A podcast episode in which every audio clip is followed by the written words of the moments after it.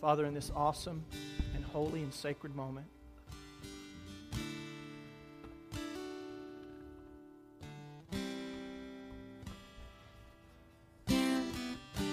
we praise you for the gift of your Son. And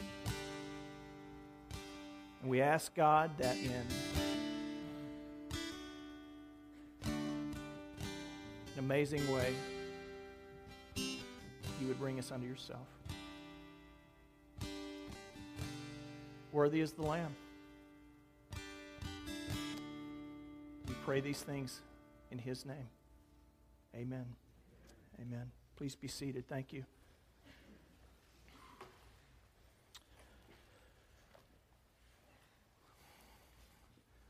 What an awesome time of worship. How many of you ever watched the uh, cable show called Dirty Jobs by a guy named Mike Rowe? Yeah, it's a great show, isn't it? Sewer inspector, snake wrangler. they have to catch snakes and make them vomit, and then they have to analyze the vomit. My favorite was shark suit tester. And I remember the guy describing to him what he had to do. So he says, What do I have to do? He says, Well, we're going to lower you into the water with some chum, and the sharks are going to come up and they're going to bite you. And he said, Well, how do I know if the suit works? He says, If you live, the suit works. Makes me wonder a little bit if uh, some Roman guards in AD 33 maybe felt a little bit like that when they were assigned the task associated with that first Easter Sunday. The Bible goes into great lengths to describe the experience of those Roman soldiers who were there at the crucifixion and who ultimately were there even at the resurrection. These were men who were trained military killers. And the Bible talks about them being there just like everybody else from Good Friday all the way through Resurrection Sunday. And just like everybody else, they witnessed these events and just like everybody else, they were privy to God's messages throughout the crucifixion and Resurrection Sunday. They were privy to God's wake up calls. And they were just going off all over the place. And yet, what we learn is that those who were there, those Roman soldiers who were there at the cross and the resurrection, this set of men, although having the same experience, had different responses to God's wake up call. One set of soldiers were assigned to the crucifixion. This messy and cruel torture of criminals who were to be exterminated. And I imagine some of the more kind of violent and bloodthirsty Roman soldiers maybe enjoyed that a little bit. But you got to think that there were those who had heard about Jesus and maybe had even been there hearing some of his teaching. And maybe some of them were thinking that this is a bad job. I don't want to be a part of this. In fact, we learn in Matthew chapter 8 that one Roman centurion had heard about Jesus, had heard his teaching, and actually called upon Christ in Matthew chapter 8. So we know that even these Romans who, who were there in Jerusalem were hearing about Christ and, and they were hearing about his teaching and hearing about his claims of being the Messiah. And we learn from the scripture in Mark chapter 15, we know that at least one of these Roman soldiers responded to Christ, responded to God's wake up call. It says in Mark chapter 15, verse 39 and when the centurion, that's the Roman soldier, who was assigned there at the cross, at the crucifixion, and when the centurion, who stood there in front of Jesus, heard his cry, that's Jesus' cry, and saw how he died. So, in other words, this soldier was there at the foot of the cross. He's looking at Jesus. Jesus had just given up his spirit. And the Bible says, when he saw Jesus and saw how he died, he said, Surely this man was the Son of God. So at least one of them responding to God's wake up call. The call of God upon his life. The call of God that says, I'm here. I'm the Christ. I'm the Messiah. I'm God. I am Savior. I am Lord. And this man responded to it. There was another set of Roman soldiers, however, that were signed to guard the tomb after Jesus had died, after he had been taken down from the cross, and he was placed in a tomb, a large tomb, kind of a cave. We learn from the Bible that there was this set of soldiers who were assigned to guard the tomb. And I can imagine them thinking to themselves, what did I do to get myself this job? I've got to stand here for three days, and boy, I have to guard this guy to make sure he doesn't leave the tomb, this dead guy. and so they're there. And we learn the Bible talks about how the Jewish leaders of that day wanted to make sure that there were guards at the tomb because they were afraid that the disciples would come and steal the body of Jesus and then say that Jesus had been resurrected as he had taught. Well, they guard the tomb, and I can imagine them thinking to themselves, this ragtag, defeated group of Jesus' followers are no match for us. And so there they are. And they're there at the tomb, and guess what? Sunday morning comes. And Sunday morning, the Bible says that on that morning, an angel of the Lord appears at the tomb. An angel of the Lord rolls away the stone in front of the tomb, and Jesus bursts forth out of the tomb in life and in resurrection power. And they are right there witnessing all this. And the Bible says that they were deeply afraid. In fact, I, made, I imagine that some of them set world sprint records, you know, away from the tomb to go and talk to their supervisors about what had happened. Well, they report this news. And guess what? The Jewish leaders again get involved. And they pay off these Roman soldiers to tell a lie about what had taken place. A lie that somehow some disciples had overcome these Roman soldiers and actually stolen the body of Jesus. Imagine that these killing machines. And yet, they are paid, the Bible says, a large sum of money to say just that. Witnessing God's wake up call, but ignoring it. And worse yet, ignoring it for money. Two experiences two very different responses to God's wake up call. And this is what I want to say today on this Easter Sunday. This is what I want to remind you of. God is still in the business of issuing wake up calls to men and women. He's still doing that. He's still telling people about his power and his presence. He's still proclaiming to individuals that he loves them, that he is here, that he is present he's still proclaiming the same message in 2012 that he proclaimed there in 33 AD. It may look a little different, though. God's wake up calls may not be quite so dramatic as it was there on that Easter Sunday morning or there on that Good Friday.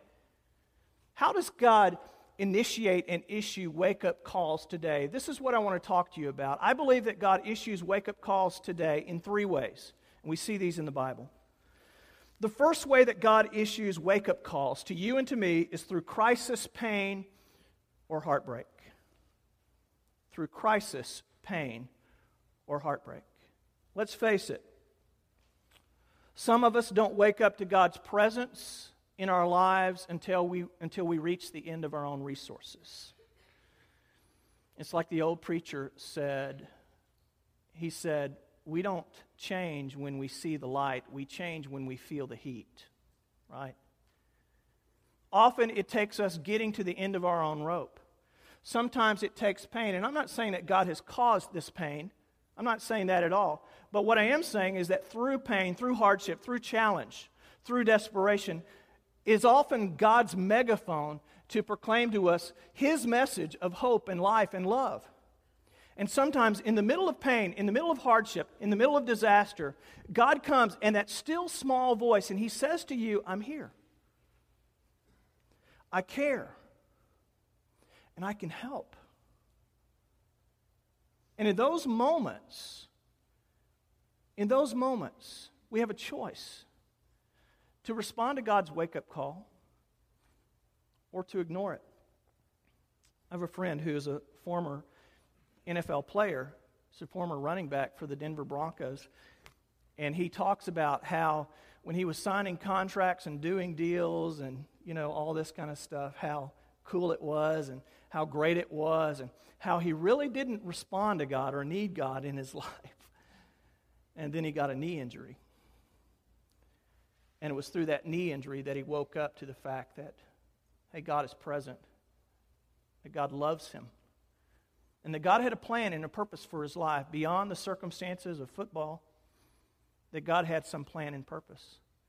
Businessmen and women, when the charts are going up, when the profits look good, in those moments, we often don't feel a need or a sense for God in our lives. But when things go south, we wake up. It's God's way of getting our attention.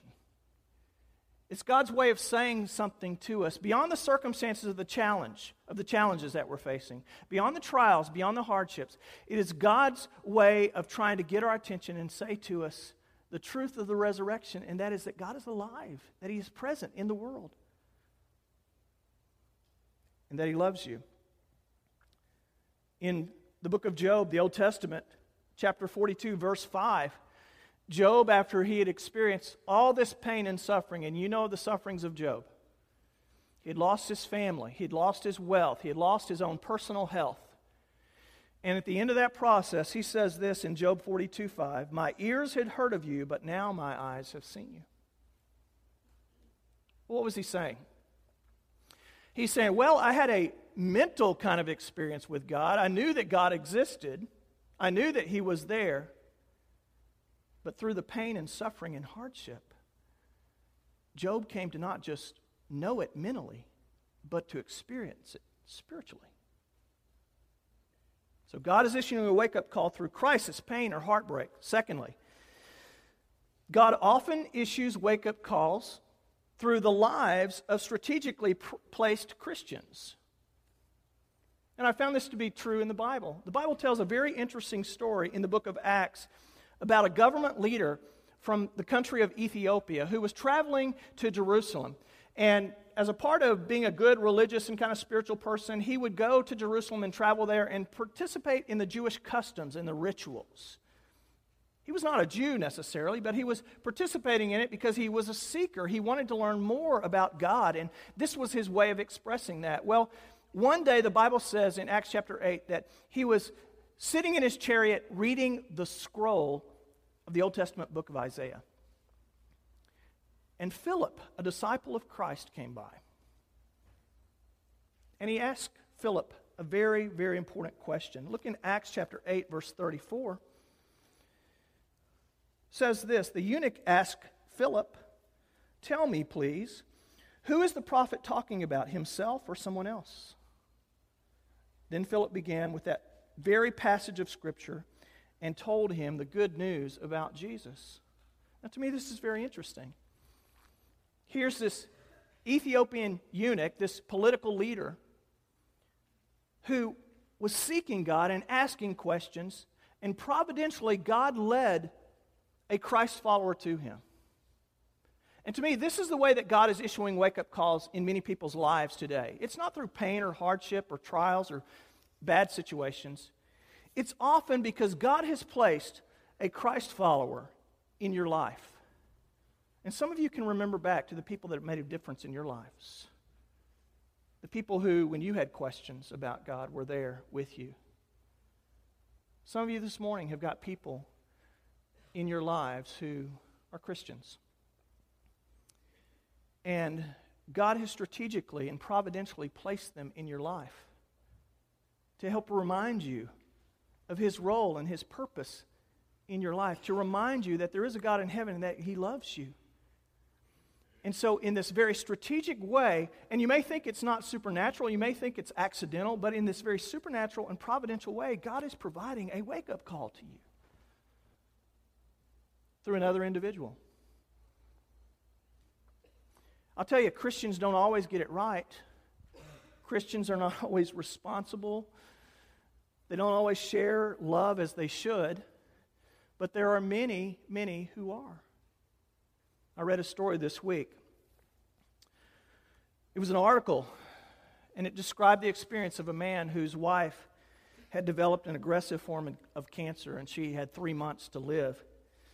This is the letter that the husband wrote. This is what he said I was in total despair. I went through the funeral preparations, and in the service, it was like I was in a trance. Then, after the funeral service, I went to the path along the river and I walked all night. But I did not walk alone. My neighbor, who was afraid for me, I guess, he stayed with me all night. He did not speak, he did not even walk beside me, he just followed me.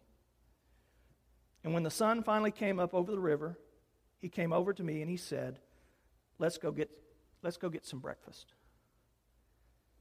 He says this I go to church now. I go to my neighbor's church. A religion that can produce that kind of caring and love that my neighbor showed me is something that I want to find out more about. I want to be like that. I want to love and to be loved like that the rest of my life. Maybe God has placed a believer in your life who can share this kind of love for you if you will respond to God's wake up call. Then, third and finally, God provides wake up calls through massive doses of kindness and blessing. and I really love this one. Sometimes God will just wear people down by looking out for them, by pouring blessing after blessing into their lives, by providing for them in some amazing amazing way. In Romans chapter 2, verse 4, the Apostle Paul talks about this. He says this Or do you show contempt for the riches of his kindness, tolerance, and, and patience, not realizing that God's kindness leads you toward repentance? How do we show contempt for God's patience and kindness? When we don't recognize the blessings of our lives come from Him. It's contempt. There are those of you in this room who've been blessed beyond measure. God has granted you a family. He has granted you a measure of health. God has granted you a measure of material goods, some financial security.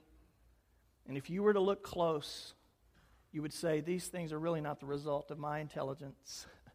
They're really not the result of anything else but a blessing and a gift from God. I had a friend a few years ago who told me about an experience that he had. He was running out the door, running late to an appointment, and he jumps in the car that was in his driveway and he puts it in reverse and he begins to back up and he has this sense, just this sense that he needs to stop. And so he immediately slams on the brakes and he stops. And he looks back behind him, and there's a four year old boy who's about three feet away from the back of his car. And you can imagine the relief that he felt. He said, God protected, God provided. And as we talked about that, it led him to humility. It led him closer to God as a result of understanding that, experience was really the result and the gift of a loving Father in heaven who had protected him in that circumstance and who had provided for him in some amazing, amazing way. And so, some of you, some of you are experiencing this kind of kindness from God and blessing from God. And He's just shouting a wake up call to you to respond to Him and respond to His love. I tell you, in my life, as I look back over these many, many years, I I became a Christian at the age of 17, and all these things were really taking place in my life. Some of you would say all three of these things are true. You know, I've got the, you know, I've got the T-shirt. I've, I've experienced all these things. I've experienced pain and hardship in my life. I've experienced Christians around me who have tried to communicate love to me. Maybe even a spouse who is a Christ follower who is trying to live a life. And uh, I've also experienced great blessing and kindness from God. Some of you would say I've experienced all three. Here's my question How long are you going to ignore God's wake up call? How long? The Roman soldiers ignored it for money. One of them, we learned, knelt at the foot of the cross and said, Surely, surely, he must be the Son of God. What's your response?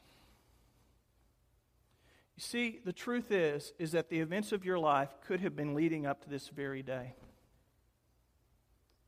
This Easter could be the most life transforming Easter of your entire life. Because this Easter could be the day that you turn to God and listen to his wake up calls. Here's been my experience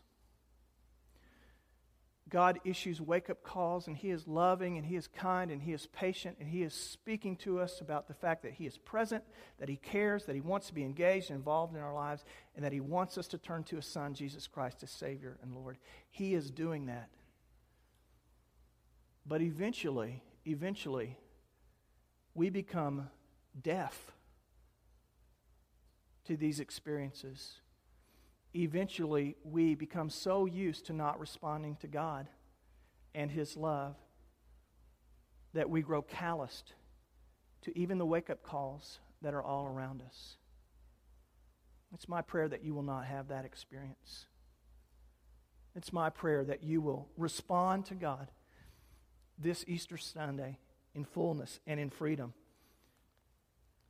Peter, the Apostle Peter, writes this as we close 1 Peter 1 3.